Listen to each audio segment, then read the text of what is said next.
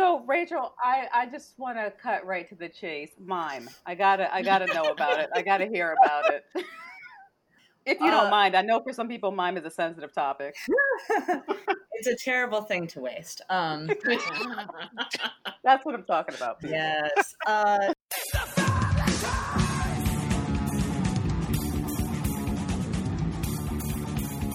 Welcome to Hey You Know It. My name is Jaquetta Sotmar, and I'm here with my co-host. Katie Casimir. Hey, you know it is a podcast that tells you how it is or how it should be. You can listen to Hey You Know It on iTunes. A new episode every Monday. And here they are, Jaquetta and Katie. Okay. All right, so welcome to Hey You Know It, everybody. Um, it's Jaquetta and Katie as usual, but we are joined by two wonderful guests, Rachel Weekley and Ashley Lauren Rogers. So Rachel is a clown performer movement coordinator based in New York. And most recently, they performed their original show, Too Many Exits, with No Dominion Theater, and several acts with Scowl, which we'll get into more about later, self in self isolation devastation. And then our other guest is Ashley Lauren Rogers, award winning writer and trans rights activist. Uh, recently, a Trans Theater Lab fellow, literary director. There's so much stuff here. I can't even. There's so much. She has done so much um, TV, film, everything. And uh, she's a part of Scowl as well. So, welcome to the show. Yes, welcome to the show. We're so happy to have the both of you here with us in our, our, our online studio. I was just saying Yeah. before this all started that I am thrilled that we finally have a mime on the show. woo! So stay tuned for that, everybody. yeah. So, well, so Rachel, tell us a little bit about yourself. Uh, so I'm uh, originally from Ohio. Um, Okay. I born, bred, and raised in Athens, Ohio. I went to school there uh, at Ohio University for performance, and like literally 12 hours after graduating, I moved to New York with my partner, and I've been, I've been sort of finding all the interesting, weird facets of theater in the city that have uh, made my weird little heart so happy. I've worked with um, I worked with the American Mime Theater for four years. I've been uh, Yay. Yeah, I it it was a very good time. I learned so much from them, and uh, been working with Scowl, with Ashley, and most recently, I've started um, doing movement coordination for shows. Um, I do a lot of like viewpoints and authentic movement stuff, um, but we incorporate vocal work too, and uh, also producing my own clown work. Um, I started out showing little pieces with Hearts on the Wall at Dixon Place. And I recently did my first uh, 30 minute piece with No Dominion for the Virtual uh, Theater Festival, which, like, if talking to a fair amount of clowns, like, it's easy to get little bits, but getting like an actual Wait, you did a 30 minute clown piece? Is Yep. that what you're saying? I wow, did. Okay. I Yeah. glossed right over that. That's a lot good. of piece. That's a lot of clown. it was really intimidating because it's like how do you find the story how does it not get stale and just like oh well yeah they they forgot their pants again good job um, Their shoes were too big again. yeah but what i was um, one of my favorite parts about clown is really good clown. Clown that like that moves me is clown that takes your insecurities and turns them into something you can laugh about. So like it was a really great way for me to funnel all the anxieties about quarantine and all the performance opportunities and whatnot I had just lost ah. into a piece where I could actually perform again with a live audience, even if I couldn't see the live audience. Okay. yeah. Nice. Wow.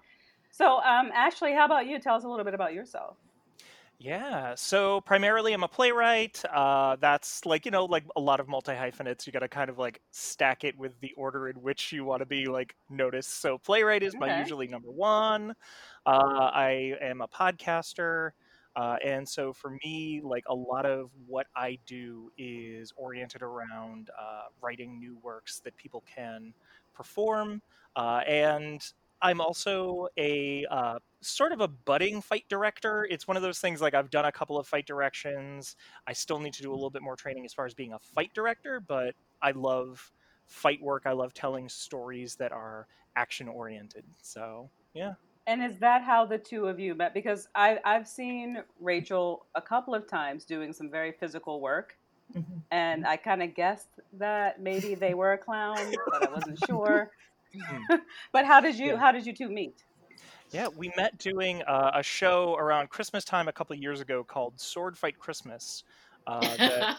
How did I miss that? How, it's right up my alley. That's like perfect. That's like every other Christmas in my family. Yeah. yeah. we're we're big Krampus fans. We like violence with our Christmas. Yes. Yes. uh, but yeah, we, we met doing that show uh, where we kind of just started talking and yeah, no, we we were able to share a lot of jokes. We shared a fight together. I don't think you ever actually stabbed me. I think I got stabbed by somebody else. But yeah, you know, like there's, there's sure? always a little bit of stabbing. I don't know. Are did you, you stab? I didn't stab you? You might, might have. have. It's never too late. Never too yeah. late. It's it's oh. true. Oh. It'll happen eventually. I'm sure it'll happen. so I I haven't seen the two of you together, but I did watch the video of Scowl, and I believe is Scowl an acronym for something, or is it just all caps because it's badass? Yeah. Scowl is technically an acronym for something, but we don't advertise it a lot. I'm happy to talk about what it is not technically. Okay. okay. Uh, All right, that works. It totally is not stage combat oriented wrestling league. And the reason okay. that it is the reason that it is not stage combat oriented wrestling league is because there's a lot of other red tape within the idea of creating a wrestling league and what we're doing is not technically professional wrestling so a we don't want to mm-hmm. market ourselves as specifically a pro wrestling event but b it also means that like if someone like uh, in New York, in the state of New York, the state boxing commission rules over pro wrestling. So we don't want them to try and shut us down because if they do, then they have to shut down every Shakespeare production. They have to shut down every production of other things. And we don't want them to think that we are creating a wrestling league that would fall under their purview because what we're doing is just a lot of stage combat. It's just heavily focused on the stage combat. That's amazing. I could ah. see though how someone could mistake it for you moving towards kind of a WWE aesthetic. Yeah. So we're but, it is.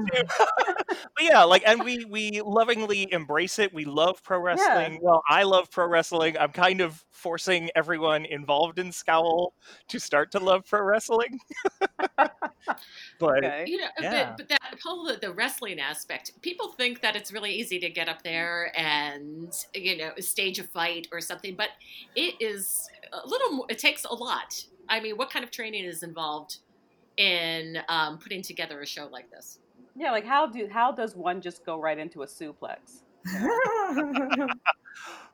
the the answer is we don't. Rachel, I'll let you talk a little bit more about like, the actual like uh, building process as well. But yeah, like I know especially with the suplex, there's a lot of moves that we say we are absolutely not doing because they take a lot of training that none of us actually have. Like the suplex mm-hmm.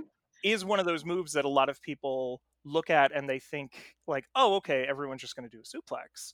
But the oh, suplex oh, no, is the no, no, no. one. Yeah, no, no, no, no. like, yeah. The suplex is the one that even though every one who is trained in wrestling eventually learns how to do, it's one of the most dangerous moves and can cause the most harm. Oh. And so yeah, like just your your standard suplex, you like you're dealing with people's yeah. necks, you're dealing with people's heads. Yep. There's there's a lot about that move. So there's a lot of moves that we outlaw as like, nope, we do not know how to do this. We do not have that specific training, so we are going to focus on the material that we have training for. Uh, we also yeah, don't. Um, we also don't have a lot of the uh, like a lot of the pro wrestling like floors and padding and um, the the safety equipment based around that because we're working in small theaters or we're working in conference rooms. Um, so we have to adapt a lot of what we're doing for the spaces that we're in. I found the video pretty compelling. I know that it's stage fighting, but there's still that drama is there, the excitement is there because I, I know what it is that you are rep, you know representing up there with the moves. Um, so who does the choreography? Ashley? Oh, I can take. I, I was giving you. yeah, so uh, it depends every every time we sort of figure that out and reevaluate it. But for the most part, we work with uh, a guy named Nathan Lewis Osterly, who is one of the people that created uh, Stone and Steel Combat, um, and he is just amazing. He has been amazing to work with. Uh, just every single time we use him and utilize his services. Uh, but he's also really good at adapting for people that have never done stage combat before. We've had instances where we're bringing in someone because they're really good with character work, but they don't know the first thing about uh, how how to do stage combat, and so we give them the basics and we figure out based on the fact that you have a very limited uh, stage combat vocabulary. Let's figure out how to build that up. Let's figure out how to teach you a little bit. Let's get you in there so that you become excited about it, so that you want to learn more, so that you want to progress more. Uh, and then also adapting people that have acro skills like acrobatic skills movement skills Mhm. yeah we're we're trying to incorporate a lot more of that because there's a lot of things that you can learn from uh, working with people that know how to do acrobatics that Yeah. maybe it's not a move that's like actually going to work in a fight but boy is an audience going to love to see this Yeah. Oh, I like that idea. So, um, Katie, did you have a question? I didn't want to cut you off. No, no, no. I, I was um, I was watching some of the um, uh, some of the show, and I was I was noticing a lot of the acrobatics that were there, and somebody picked up somebody's leg, and I was like, wow, that person's really bendy, and, and but that but it is what you were just saying. This is it's theater, and so that kind of that that visual impact of what they're doing. No, it may not be the actual wrestling move or whatever it is, but it's it certainly um, you know adds a lot to the the story that's that you're putting across. And I was enjoying the characters too. I mean, um, how- London Jack, London Jack, all the London way. Jack. April Rain. yeah. Huh? Really? Yeah. April Rain, London Jack. yeah. Oh, and that We one that was such a have fight. fun fight to put together yeah I love, I love that both characters had those striped tights, yeah. Yep. and I felt, I felt that London Jack was taunting April Rain a little bit with her own tights. Yes. Or is that just me? Uh, that was the pride fight, right? Yeah. I think it so. was. Yeah. yeah. We were looking to get all the pride flags in wherever we could. Yeah. Very nice. So, And- how do you? Uh, what was the story that you want to tell with Scowl? How did it come about, and where where do you see it going? Yeah, so Scowl initially started because I created a play. I basically sat down and said to myself, I'm going to write a play like I've never written before. I'm going to write the most ambitious play in the world because I always think about a play and like, okay, who is going to produce it? Where are we going to get this up? How can we get this up? Just because I'm so used to having to self-produce that it's like, all right, we're going to make it work. It'll be just a simple one room. We'll figure out with like two people. Yeah, I hear that, sister. Self-producing Yeah. is something else. Whew. And you get, and especially like if you come from a marginalized background, like where, where Yeah. me as a trans person, it's like, all right, well, I'm never going to get to play a lot of these characters in my own mentality and from my own experience from in college and trying to make it as a make it as an actor initially getting out of college and first transitioning. Uh, Mhm. I, I said, all right, if I'm going to get these pieces up, if I'm going to be able to be in a piece, if I'm going to be able to do anything, I have to produce this myself. Uh, and so I sat down and wrote what I thought was the most ambitious thing I could ever write, which was an entire play taking place in a wrestling ring during a ladder Okay, match. yeah. Keep it small. yeah. Yeah, you know, like, just like just like always, keep it small, keep it contained, figure out. Like, Yeah. um, but then like and I've, I've gotten a lot of really good feedback on it. People love it. Uh, it was recently adapted by the parsnip ship uh, into an audio play but it's one of those plays that i've never still been able to stage. So what we did a couple of years ago was i approached nathan and a couple of other people uh, about creating this piece about creating that specific piece. And um, then in order to sort of workshop the bits and pieces from that piece we created a single fight that we did in Detroit, uh, which, which Wow. Michael Hagens, uh, Michael Hagens was the fight director on that. Uh, and then we created an entire night called Fight for Your Rights uh, with the Trans Theater Festival at the Brick. Uh, and the entire idea was to just workshop all of these elements, all of these dangerous-ish elements within the, the, the script that I wrote, so that we could see if multiple people could do smaller versions of it, so that when we brought it all together, we know these can work and they can be safe. Uh, so Okay. that's really how it started. It's fascinating. I love the idea, and I've enjoyed the two the two videos immensely. Um, and I I hope that once this is all over, that in the future, if we're allowed to go back out again, I'll be able to come Yeah. and see the full piece. Yes. Yeah. Oh, Hopefully yeah, it won't that's- be like Logan's Run out there. Uh, yeah. That's yes. Your shows, I I really got really homesick trying to get, thinking about the theater, and I'm like, that's a show I would definitely go out and see. Oh, thank you. Thank so you. Rachel, I, I just want to cut right to the chase. Mime. I gotta I gotta know about it. I gotta hear about it. um s- just about my experience with it Yeah. whatnot. yeah yeah um If you don't Uh, mind, I know for some people mime is a sensitive topic.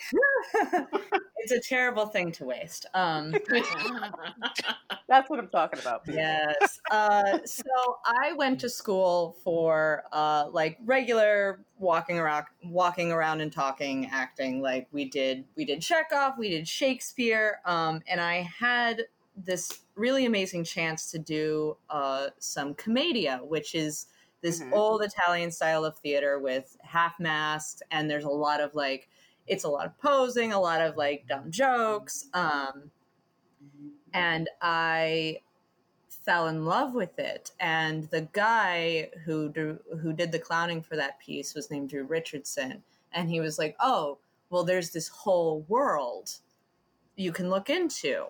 So I started looking up mime, I clown, and um, one of the really beautiful things I found was how mime you you don't have to speak the languages same language as someone. Like there's a very you're so limited by the silence and the style that within that you can be anyone or anything.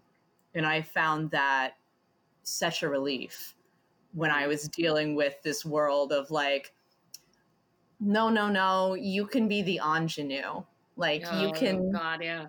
yeah. Yeah. Oh, I I I struggled. I was not um, out as a non-binary person in college, so there was a lot of not understanding why I wasn't able to fulfill these roles that I was that was expected of me.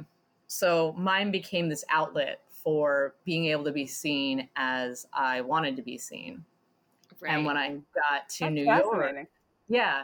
When i got to new york um, i started working with the american mime theater and they have been going it's it's got to be like 68 years now.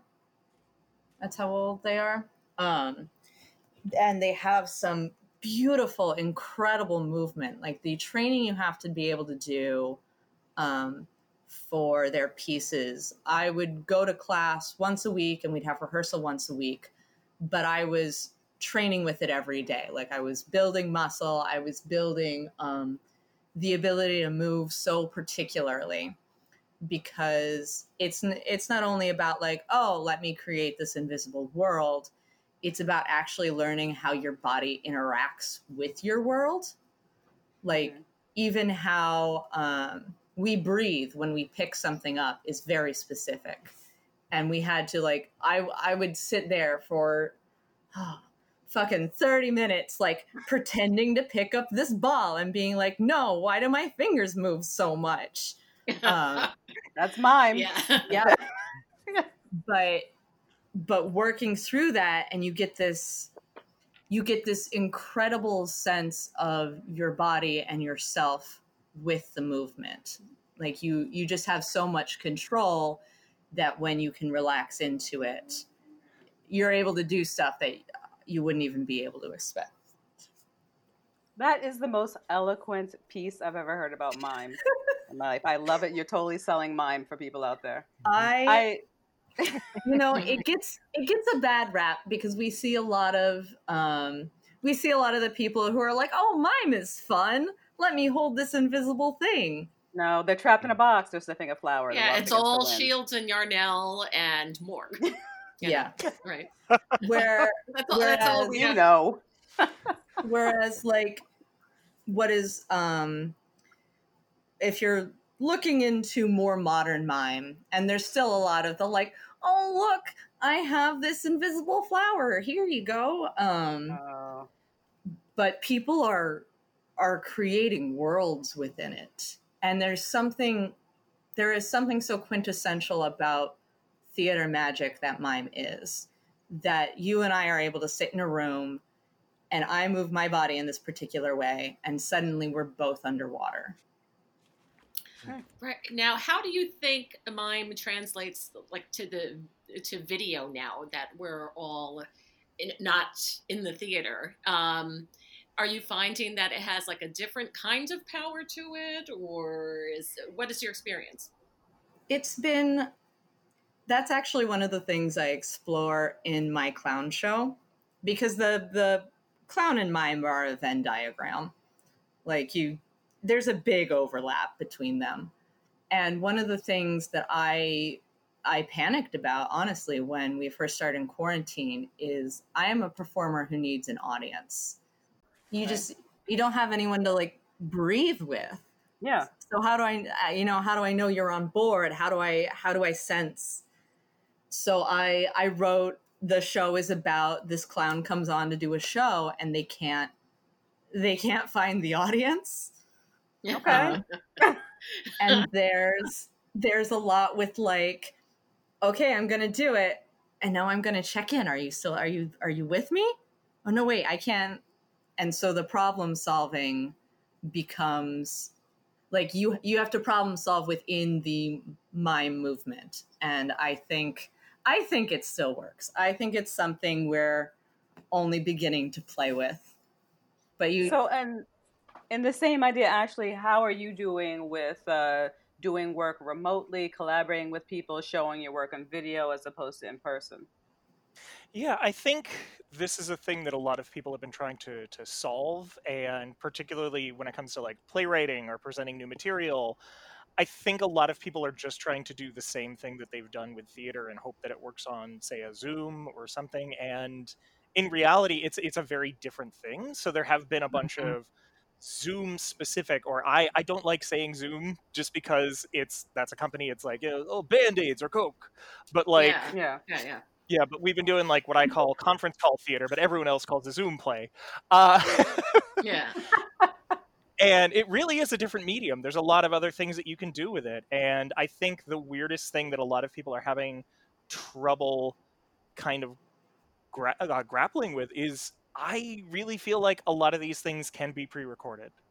Uh, I think that it's still theater if they're the idea of being alive and that idea of like doing it in one take and doing it in a way that like feels like you're still there with the people that are presenting the piece can still be theater. I think I think looking at it as a completely different medium and maybe a medium that I, I don't know if that medium is going to survive beyond self isolation, but at the same mm-hmm. time, I, it's been a really interesting way to look at it, especially for a lot of people with disabilities who have been unable to go to a show, who have been unable to see things in a theater, who have just for various reasons been clamoring for a way to access this material are finally I love the closed captioning options that I've been exploring for some of the things that we're doing. That's exciting.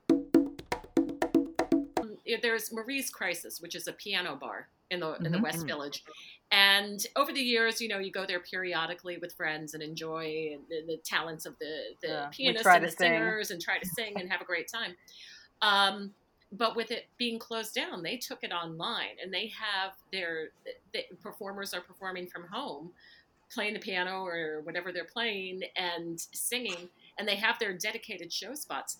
They went from something like 200 viewers in their Facebook group to like 20,000 within the first week.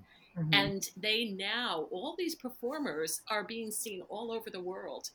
And people are tuning in to see, or tuning in, like television. Yeah. People are looking for their, their favorite now performers. And you get to see the you get to see everybody. You get to see all of them. You don't have to go, you know, not. Go, I'm saying I would always go back there, but I'm now able to like really get to know a lot of these these performers and see what they all have to offer and this is maybe something uh, new for them. Maybe they, they didn't think that their careers would go in, in this direction, but this is like mm-hmm. another door that is opened in that way that they're being exposed to this this massive audience. Um, is this something that maybe you're experiencing now? You're, if you're able to put your work online and reach everybody, when whereas before you weren't able to. Yeah, like I I say yes. I've always been an advocate for trying to put things in the digital space, uh, to try and get more viewers on, uh, like, interested in things. I, for a long time, self published a lot of my own plays just because that was, for the longest time before New Play Exchange existed, that was the way, like, the way to get a play in someone's hands is to have a physical copy and say, like, oh, I'm important. Here you go. Uh, and that's it's it's a weird it's a weird head trip but at the same time it's like yeah and even then like I, i've impressed people because i have published plays. I mean i self-produced them on that large company that but at the same time like yeah i have published plays and you can buy one right now or you can go on new play exchange and read it.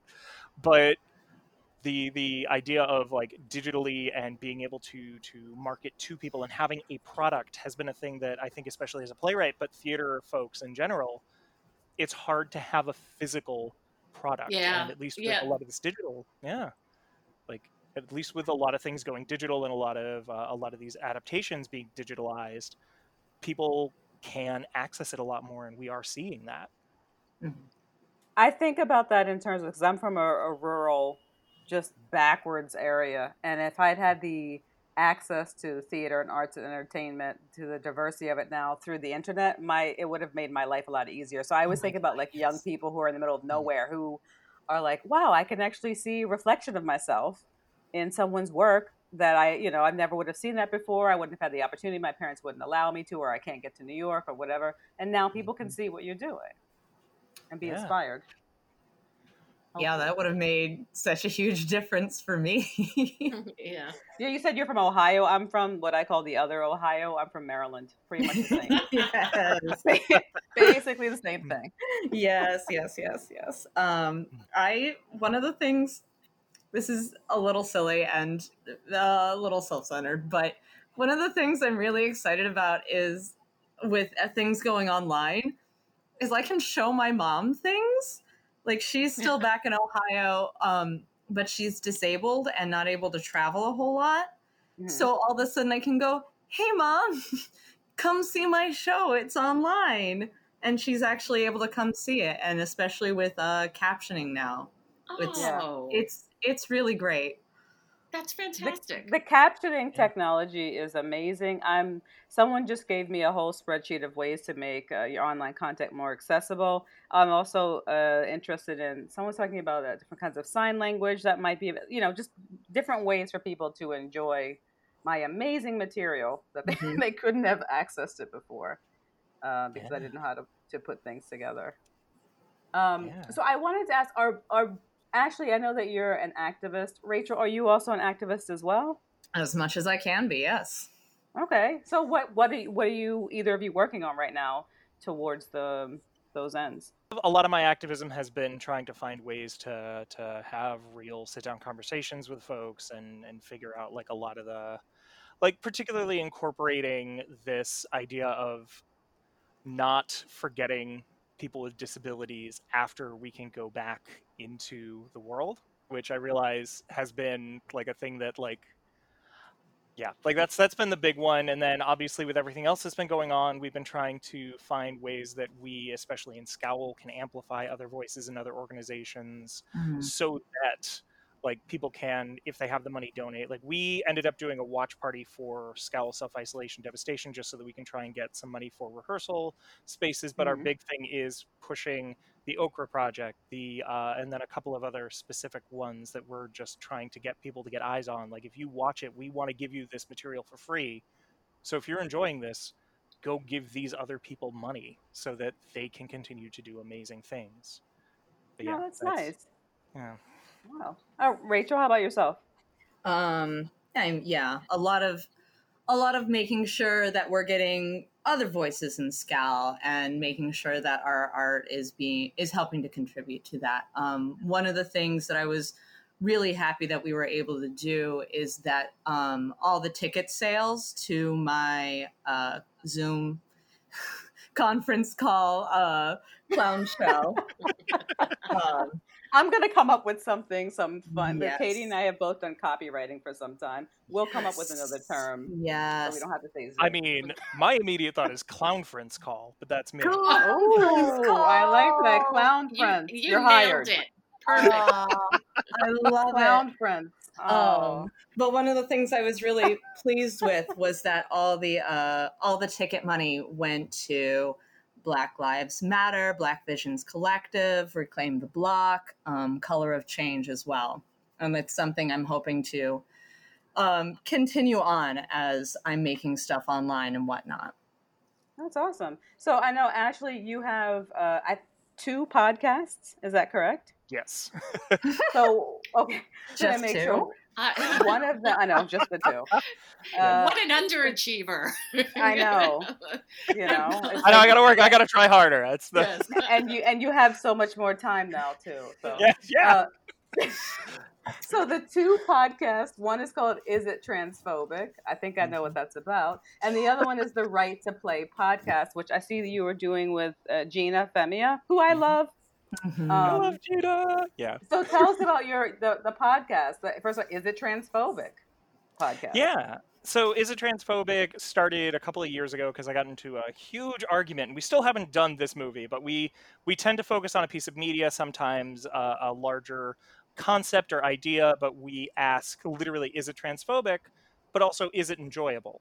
Uh, and the reason that we start doing that is because I got into a huge argument, as I alluded to, with someone who was a friend who basically was saying like hey like how can you say that dallas buyers club is transphobic you haven't even seen it yet and so i kind of said like okay if i'm going to sit down and watch all of these because there's so many pieces of media that are just so bad at tackling these issues and i don't want to have to pay them money i don't want to have to give them my Yes. two hours of time so yeah, talking to you, for, like- Crocodile Dundee.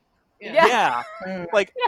Like there's so many like i know people can think of at least five like but it's just like there's so many of these pieces and so if i'm going to devote time and energy to it i'm going to get some sort of reward and that reward is creating this podcast creating this piece of media where i sit down with a group of other trans and non-binary folk and we talk Mhm. about a usually like i say a piece of media uh, but my big thing is is it is it enjoyable because sometimes there are a lot of pieces that are actually like garbage as far as trans representation as far as how they deal with uh, the transphobia within their own pieces but at the same time are so enjoyable i will never give up watching I silence of the lambs it's so good but boy is that transphobic I, I'm glad you make that Oh, point gosh. because I I feel the same way with things. I'm like, is this racist? I'm like, I know it's racist, but it was good. I'm gonna watch it again. yeah like, you know, Like, I don't know what to say. I'm human. Mm. because i think I, exactly like it's complicated like just because you're saying Yeah. that it can be better just because you're saying that it's dealing with this like we can't just pretend like it's not like if you love ace ventura i i rewatched it like years ago and i was just like i don't know why i used to love this but Yeah. just because you love it doesn't mean it's not infallible so Yes. yeah For sure. I think about that a lot. I know Katie, we're we both grew up watching a lot of 80s movies hmm in terms of how they treat women, minorities, sexual minorities, ethnic minorities. It's hard to go back and look at things that I thought were really benign. I'm looking at you, 16 Candles, and all your movies, John Hughes. Yeah, Ooh. right. Yep. Yeah, and And the, I love the those. treatment of uh, of the others, others like Yeah, you know Adam the other. Sandler movies. You know that.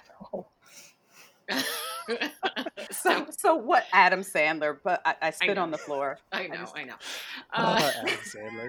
but what do you do? Like, how do Hmm. we how do we handle this this this kind of thing that is so enmeshed in our culture and society? Like, you know, what what do you how, what do you think about that? What do you? Yeah, well, how do you guys deal with it on Yeah. the podcast? Yeah, well, a lot of it is just sort of like stating the problem, talking about the problem, and in a lot of ways, laughing about the problem. Uh, I know Rachel has Mm. been on the podcast a couple of times. I think we have focused mostly on pieces of media that were actually like pretty decent. I'm trying to think if there was like because there are a couple that are awful that I've had people sit I saw you had uh, Due North up there, and I used to love that show. I was surprised to see it. The that you guys were watching it. Is it transphobic? I asked. So there was an episode, and I do recommend, especially if you are a fan of Due North, listening to that Mm-hmm. episode because it's fascinating. There was like a whole episode where the main character, and I'm not versed. What's that? I'm scared because I used to love the show. No, it's okay. It's actually they handle it a lot better than a lot of other pieces, but so much of it is so much of the podcast and so much of the idea is having a laugh at these things and figuring out how to move forward, figuring out how to a if we're making a piece now, not make not repeat the same mistakes because we are all Mhm. influenced by the media that we consumed, whether it's as children or even just yesterday. And like so because of that how do we keep that in mind how do we keep that in focus and not make those same mistakes later but still enjoy that media and still look at it and say this was a part of this whole other thing Yeah. I think one of the things I really like about um because I've I've been on a few episodes, but I've also been listening to that podcast, is you tend to um have a lot of artists and a lot of like media makers on it. So there's it's not only discussion of like the media at hand, but like what we would do to change it to make it better. Um, which is sort of like a nice little set of notes for ourselves or the listeners about how we make media. So, what about the the Right to Play podcasts? Yeah, so I, I approached Gina about this a little while ago because they're really like I know that there are some playwriting podcasts that exist out there, but there aren't a lot, and most of them were not on Spotify or on a couple of other uh, major mediums that people consume podcasts. And so uh, I approached Gina because Gina is my favorite playwright of all time. She's also a very dear friend, uh, She's and amazing. we said Her like, work is amazing. Oh my god if you have not read like forget my work read gina femia's work see gina femia's work like i mean then maybe come back to me but like go go consume her material first. Um but she is so good and so insightful and her and i just constantly talk about the business but also the craft and also all sorts of other things like what does it mean to be a playwright? What is the actual like what are the the social ideas of being a playwright? And so we literally said like okay what we're to do is we're to sit down we're to i have some equipment so we're to sit down record episodes based on a theme and then we're to see where things go. And that's not everyone's cup of tea when it comes to a podcast. Some people need a very structured very clear very like uh, uh, i guess journalistic style and it's just that's not gina and i Yeah. I was gonna say, wow, I can't wait to hear. Okay, yeah. yeah that's fine like honestly like i get it if people don't like that but at the same time i feel like gina and i have a really good relationship with one another and have a really good rapport so it's like yeah you know i, I feel like there's there's a bunch of things we try and call it out but at the same time it's just like yeah it's gina and i sitting down and having a conversation about aspects of the playwriting business playwriting craft and the idea of what is a playwright and the Very Oh, and nice. sorry. The whole the whole tagline, the whole reason that it's called the right to play is because if you have a play to write, you have the right to play. Oh, okay. I was gonna say. Let me let me get into let me get into the whole yeah, like actually yes, let me actually give you that one log line of why you should listen. That's a soundbite, people. Cut it. Print it. Mm. The Right to Play podcast. That is awesome. So, um, Rachel, did we ask you what are you working on right now? What's in development now that you know you're, you're inside, you're miming your heart out? But what else you got? Woohoo. Um, currently, I'm working. Um, I'm doing a reading of Midsummer Night's Dream with No Exit Theater Company. Um, they're on Okay. Facebook. You can look them up. Um, Shakespeare is near and dear to my heart because he is an old enough and dead enough white guy that uh, you can do whatever the fuck you want with his work. I was about to say that's one of the reasons why I love that man. Because you. You I don't, can do I don't, he's dead. I don't know much about him, and his work is free. Love it. Mhm. It. um, and uh, I'm also actually in the process of it's it's very in development, but I'm in the process of writing a web series about a uh, investigative reporter, but it's a it's a clown investigative reporter um, who you know ends up solving things, but almost through uh, the opposite of their own actions. Um, I'm really excited about it. We're we're still in script development phase, but I've I do a lot of like, okay, I have 30 minutes. Let me let me run around and pretend to be a spy.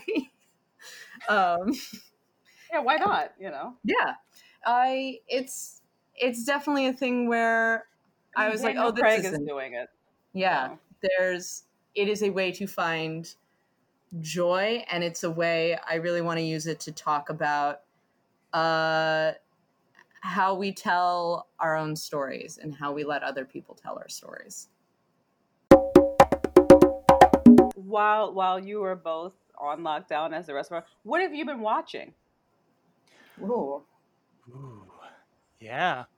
Uh, for me, luckily, what we do in the shadows had a really good season this season. Uh, God, I love that show. It's so Uh, good. Okay, I've That seen the and- movie, haven't seen the show. I want to. see Oh the my. God, It's the my show is so good. um, but yeah, especially if you like the movie, uh, like it's it's most of the same creative team. Taika Waititi is still very heavily involved in the entire show, and you can tell and it feels it, and it's so good. Um, but yeah, that's that's the big one. Uh, I've also like I know She-Ra came out during that period, so I, of course binged. A new Binge- She-Ra. Yeah, oh yeah, Oh my Oh my god. God. Oh, it's Okay. so good. Okay. it's so good. Like I was It- it- not I was not sold on it at first. I was like, okay, this cartoon. And then like 3 episodes in, I was like, oh, okay, we got to finish the season. Okay, we Mhm. got to finish these 3 seasons. Okay, we just Okay. we just gotta finish it. I gotta know what happened to them. mhm. What? How much of there is it? There's a lot of it. Yeah, there's uh, five seasons on Netflix. They're all like the the truncated Netflix seasons, so it's like I think one is Okay. Episodes, another is ten, but it's Mm. five. It's not the real season of HBO. Yeah. Yeah, Yeah. but uh, yeah, no, it just finished, so it's now done. The story is over, and it's really satisfying, and the entire the entire series is just so queer. So I'm very happy about that. Nice. I mean, it was already pretty queer from what I remember as a kid. But Oh yeah, like you, honestly, that whole He-Man canon is just like the cod pieces. I was just thinking about the cod pieces on He-Man. It was too much, So and yet not enough. Not enough. You know. Mm. Oh. but yeah, uh, like I've, I've mostly been watching cartoons now. That I think about it. the Harley Quinn show is has just been my everything recently, and I'm I've Huh. never been a Harley Quinn person. I've ne- like you had to sell me on Harley Quinn, and then like between Birds of Prey and uh, this show, I'm just I'm all in on Har- I'm all in on Quinn. In on Quinn, folks. You heard it here. So, uh, wh- what else, Katie? What are you watching? I'm throwing a question to Uh, the interviewer. uh, Curveball. what am I? I? I'm watching. God, I haven't watched. What was I watching? I, what did I really enjoy? I enjoyed The Witcher. Hey, somebody's enjoying it. It's on. You It's- know. Mhm. No, I, what was I watching recently? I can't even think about. Um, Don't feel. I'm still finishing Breaking Bad. Are you? I Yeah. haven't finished Don't tell me. I think he's the meth dealer, though. I feel like I, I, I enjoyed. I enjoyed Dead to Me. I, I don't know. I'm just like really random with what I'm watching and seeing. Mm. I, I yeah. I, I guess my next question is, what would you like to see out there? Ooh. Exactly. Yeah. Take no, your I that's- want to see the next season of The Witcher. Way in the back, the Witcher fans. They won't give it up. Who stars in The Witcher? Oh, now I have. Some guy with a wig and he's like got emotional problems. I don't know. It's, I bet, I and mean, his, honestly, emotional problems are the star of The Witcher. Uh, Not know the what I want to see? I want to see Katie's retelling of The Witcher. oh, please. Oh, you don't even know. We had a segment Yeah. that we did called Movies in a Minute that I invented. Or for Katie, was movies in a couple of Yeah, minutes, maybe I- 10, 15 minutes. I would try to boil down, watch a movie and boil it down, a retelling in one minute, and I could never do it. And Jaquetta, who never saw the movie, would do it in a minute. My favorite, Katie did Rambo in, in, in like 35 seconds, though. You nailed that one, Yes, All right. you know? Yeah. Amazing. Uh, so, no, I you know what I was thinking about. This is something a little bit of a it ties in, but a little bit of a departure too. I'm thinking about uh, like uh, culture and society and, and theater. Um, uh, back in the when I started doing improv and comedy back in the early '90s, I, I was in a group and we would. Put up, write these sketches, and for women, the parts were really you were the prostitute, you were the mother, or the a girlfriend or like um the the grandmother. For me, I was just the prostitute because black, you know. Oh my god! and For me, that's I was just a prostitute because trans. So Really? You know? Why is that a Yeah. thing for us? What's happening? You know, but and, and, and so you really couldn't be like if there was the ticket taker role, or you know, it, it was it has to be a guy, if, or the lawyer was a guy, or anything else had to be a guy. And later on, it was like, you know, I can really play that role of the ticket taker. It, it's, it could be, I can nail that. I don't have to be the girlfriend, you know, or whatever. Yeah. Um, I'm going to be the best damn janitor ever. You don't even know. Okay, you don't even know. you know, and this is just how it was with like gender roles, and then uh, Mhm. you, and then you going on in any kind of improv group, there was only one woman and five guys, and then I'm seeing, you know, as things progress. Women are their own improv group, and and Mhm. things are opening We up. have more and more. non-binary groups, black groups, even Yes. even black people. It's amazing. What is coming? What is what is? How is it progressing? How do you? Where do you see everything going to? What would you like to see as as we move on in our society the way it is now? Mm. I don't know. Mm. I, I mean, Yeah, I guess we're kind of asking because Rachel, you said at the beginning that you needed to write roles for yourself Mhm.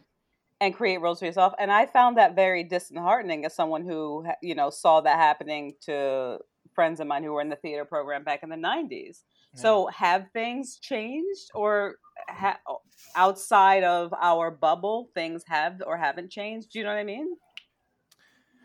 I think it depends on where you go. Mm-hmm. You know what I mean? Like I I still very rarely audition for like big theaters or big films because so much so much is they're either doing old white men's plays and so of course you're going to have all the old roles that people were only allowed to play. Um or it's like there's so many student films up here that I'm like you you have all the time in the world right now and this is the character description you came up with Mhm. like girlfriend brunette tits like that's it yeah, that's uh, the description great thank don't know if you just add in could be lamp. Like that's fine. like lamp with tits yeah, lamp with tits. There we go. So but i i definitely think i think if you you if you find your like your pockets up here especially i know that once i was more connected to the queer community up here that there was like okay these are the playwrights who if i connect to and we start working together i'm going to start seeing more roles for myself. I actually found in a notebook the other day it was like a year, two years ago was the first time I ever auditioned for a role that was specifically non-binary. Mhm. Oh, I find Yeah. that f- that I- interesting because I've seen you and I'm looking at your headshots. You could play anybody, Thank you. really. And I've seen you as Mm. well, Ashley, and I've seen other. It's like anyone can play anybody. Is my point. You Mhm. know, Yeah. E- especially for theater. Mhm. Right. I mean, and even then, like as as someone who has to write character descriptions constantly if you don't like even if you want to create a character that could be portrayed by anyone even if you're like this could be anybody anybody could fill this role if you give that much freedom a casting director will fill your play with just white dudes and, Yeah. and Ain't that just- something? like you give that much freedom and suddenly everybody makes the wrong decisions and it's just like god damn it It's like no. non-traditional casting. It's five white dudes with brown hair. yeah yeah well, that's, this is this is an interesting point. Like as as a playwright, Ashley, what Mm. uh, what are you? How do you approach that when you talk about your your characters and um, casting? I mean, Yeah, how like- specific do you get, or do, how much? How open are you with it? It depends because for some things, like for some characters, I will. I, I mean, I'll just be completely frank about this. There are some characters I will make arbitrary decisions and just say this character needs to be Filipino, this character needs to be uh, Puerto Rican, just because. Okay. Again, I know that that's going to happen, and if like even if it's just like this character is around and they're someone who's important and their Puerto Rican heritage doesn't come up in the play, I still have stated it because I don't want this to just be a play of bunch of white people doing stuff. Uh, there are some Mhm. plays, like uh, with my play Chasing the Ghost, the main character has to be a cis white dude because he's a YouTuber who screams about trying to get people to get them to, to kill themselves. I don't want that to be portrayed by. Uh, like I don't want that to be portrayed by a black man. I don't want that to be portrayed by Yeah, it Uh, actually sounds like a cis white guy. yeah, like there, there are character. some characters that like absolutely need to be certain things, but when Yeah. they don't, I try to make the conscious decision, especially if I'm like loading it with characters that like ah this this is kind of a white like the protagonist is white. Let's see where we can find more different people because really like and a lot of people will say that that's uh, uh, uh like trying too hard to et cetera et cetera like there's fill in the blank y'all everybody knows what i'm trying to say there but Yeah. in reality, I live in a world that's not just a bunch of cishet white people. Like that's not the world I live in. Like I don't live in a world where it's just that and it's homogenous. And even though that's where casting tends to go, so to make an art like to make what seems like an arbitrary decision to a lot of people is just like no, I'm filling the world with people that exist in my world. So And exist in the world, and Mhm. Yes. yeah, hmm And you don't have to, I don't have to, in my dialogue, justify why this character is black. I have told you in my character description, this character is black. Please hire a, a, a black person for this role. And, And black people tough. will be thanking you for it. I, It is. Yeah. It's shocking. Like the, I- I'm really shocked to to hear that as as a trans performer, people were asking you to play to compete with me for the role of a hoe, basically. it's like, well, you know, we're, we're both women. We're both in some way marginalized. it's- so it's like, yep, Yes. yep. Uh huh. It's and part of that is also yeah no there's there's there is like a whole history on that as well. Uh, there's a lot of like things that we could get into. I realize that there's like that honestly that could be its own podcast, just like Right there. why- Yep. And and part of I'd it like is to see because that scene where we go for the role. We both go the same role. It's like, yeah. Yeah, How are Like, uh, how are you reading this? yeah. it's Like you show up, Yeah. I show up, and they're like, "What is this?" It's like it's for a hooker. That's what. It's like what this people is. just go, oh, okay. just like, I'm five feet tall in, in my 40s, you know, but still, mhm, mhm. we're both up for this role. Wow. Mhm. It's like Amazing. it's like could be played by sexy lamp. Great. Okay, lamp with tits. There we go. Well, Sexy Lamp. best best of luck. Hope one of us gets Yeah. it. Or the lamp. Curious, Katie, because I know that you were talking about uh, your your experience in the the improv world. Have you ever had the experience where you? Because I know like part of it is like you yes and you start a scene and then somebody goes with you on that. Have you ever had a scene where you started it like either you were doing a motion or you made a statement and then someone defined you and then it was like immediately like like hey let's go to the moon sure mom like god Oh yes, constantly, constantly. And I was like, I, I thought we were we were colleagues, but now I'm your mom. Yeah. You know?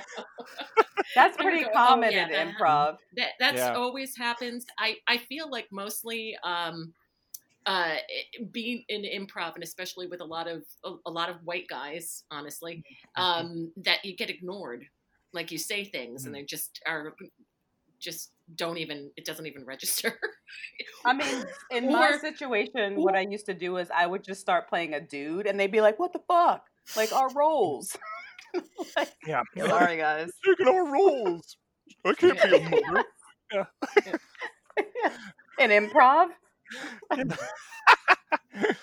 Mhm. Yeah. Or the jokes are stolen. I like it when you're Mm. doing spreading sketch. That's another thing. Like you're working stuff out in the in the in the room and you make the jokes and stuff and then later on um one of the guys says it and everyone's like that's a that's amazing you know so that those were the, the the sticking points i experienced but is that is uh, but isn't that just problematic all the way around like people taking each other's ideas and Yep. Oh yeah. I mean, I I will. I I'm not as guarded as a lot of my other colleagues are with their material. Um, part of it is because I'm just also incredibly, uh, for lack of a better term, cocky. Uh, so I know if you steal one of my jokes, a you're not going to get another one, and b I'm going to find another one that's going to like over like overdo that. But that's not how everybody thinks and also like not gonna lie like especially if you've put time and you've put effort into a joke that is such a shitty feeling that is such a Yeah. shitty feeling to Yeah. have somebody like take that from you and it's just like all right and then like it only again, Mm. happened a couple of times to me in doing improv. I mean, doing comedy, and I was so furious about it. But what can you do? yeah You know, hmm What can you do. Like and I've, I've had comedians ask me especially as someone who has had things like uh, copywritten and things that have been uh, you know like produced and like uh, printed like oh what can i do? And it's just like i mean the best you can do is like maybe just sell, like literally write out all of your jokes and maybe like self-publish it but that is boring and bad and honestly like i guess that's something that's on you to sue the other person and are you going to sue them over a joke? It's just like ah! And that's how they get you though. That's how they get Mm. you Is that how they get you? So you're saying you don't want to read my joke book? I'm saying I feel like it would be much better with context and your voice. So my my uh, my stand up days are long behind me, and um Mhm. and I'm sad to say that I think I have to to bring our clownference that we're having here to a close. Oh, Thank you very much. That was your word, clownference. yes, credit give the credit where the credit's You're due. Yes, I'm giving credit where credit is due. As as our clownference draws to a close, if people are looking to find you, Rachel, online, where can they find you? Oh, you can find my work either at rachelweekley.com or find me on Instagram at rachel.weekley. And Ashley, what about you? Absolutely. The best places to find me are at my website, ashleylaurenrogers.com. Uh, and if you want to learn more about Scowl, including watching uh, Scowl Self Isolation Devastation, which was a piece that we all put together uh, out of the ashes of having to postpone an entire show that we'd been building up for a year.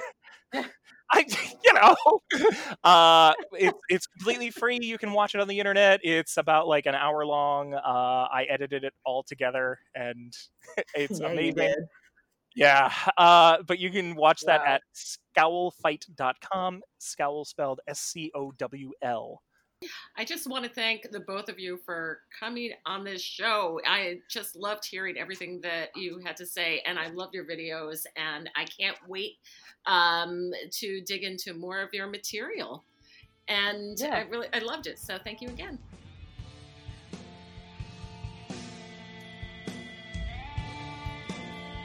Thank you for listening to Hey You Know It. Stay in touch with us during the week. Follow us on Twitter, follow us on Tumblr. Go to iTunes and leave us a five star review. We'll read it on an upcoming show, regardless of content. As always, we love your emails. Send us an email at heyyouknowit at gmail.com with your comments, questions, and segment ideas. Emails will also be read on upcoming shows. Please tell your friends about us because you know we don't advertise. And let them know we can be found on iTunes, at Stitcher.com, and at HeyYouKnowIt.com. Thanks.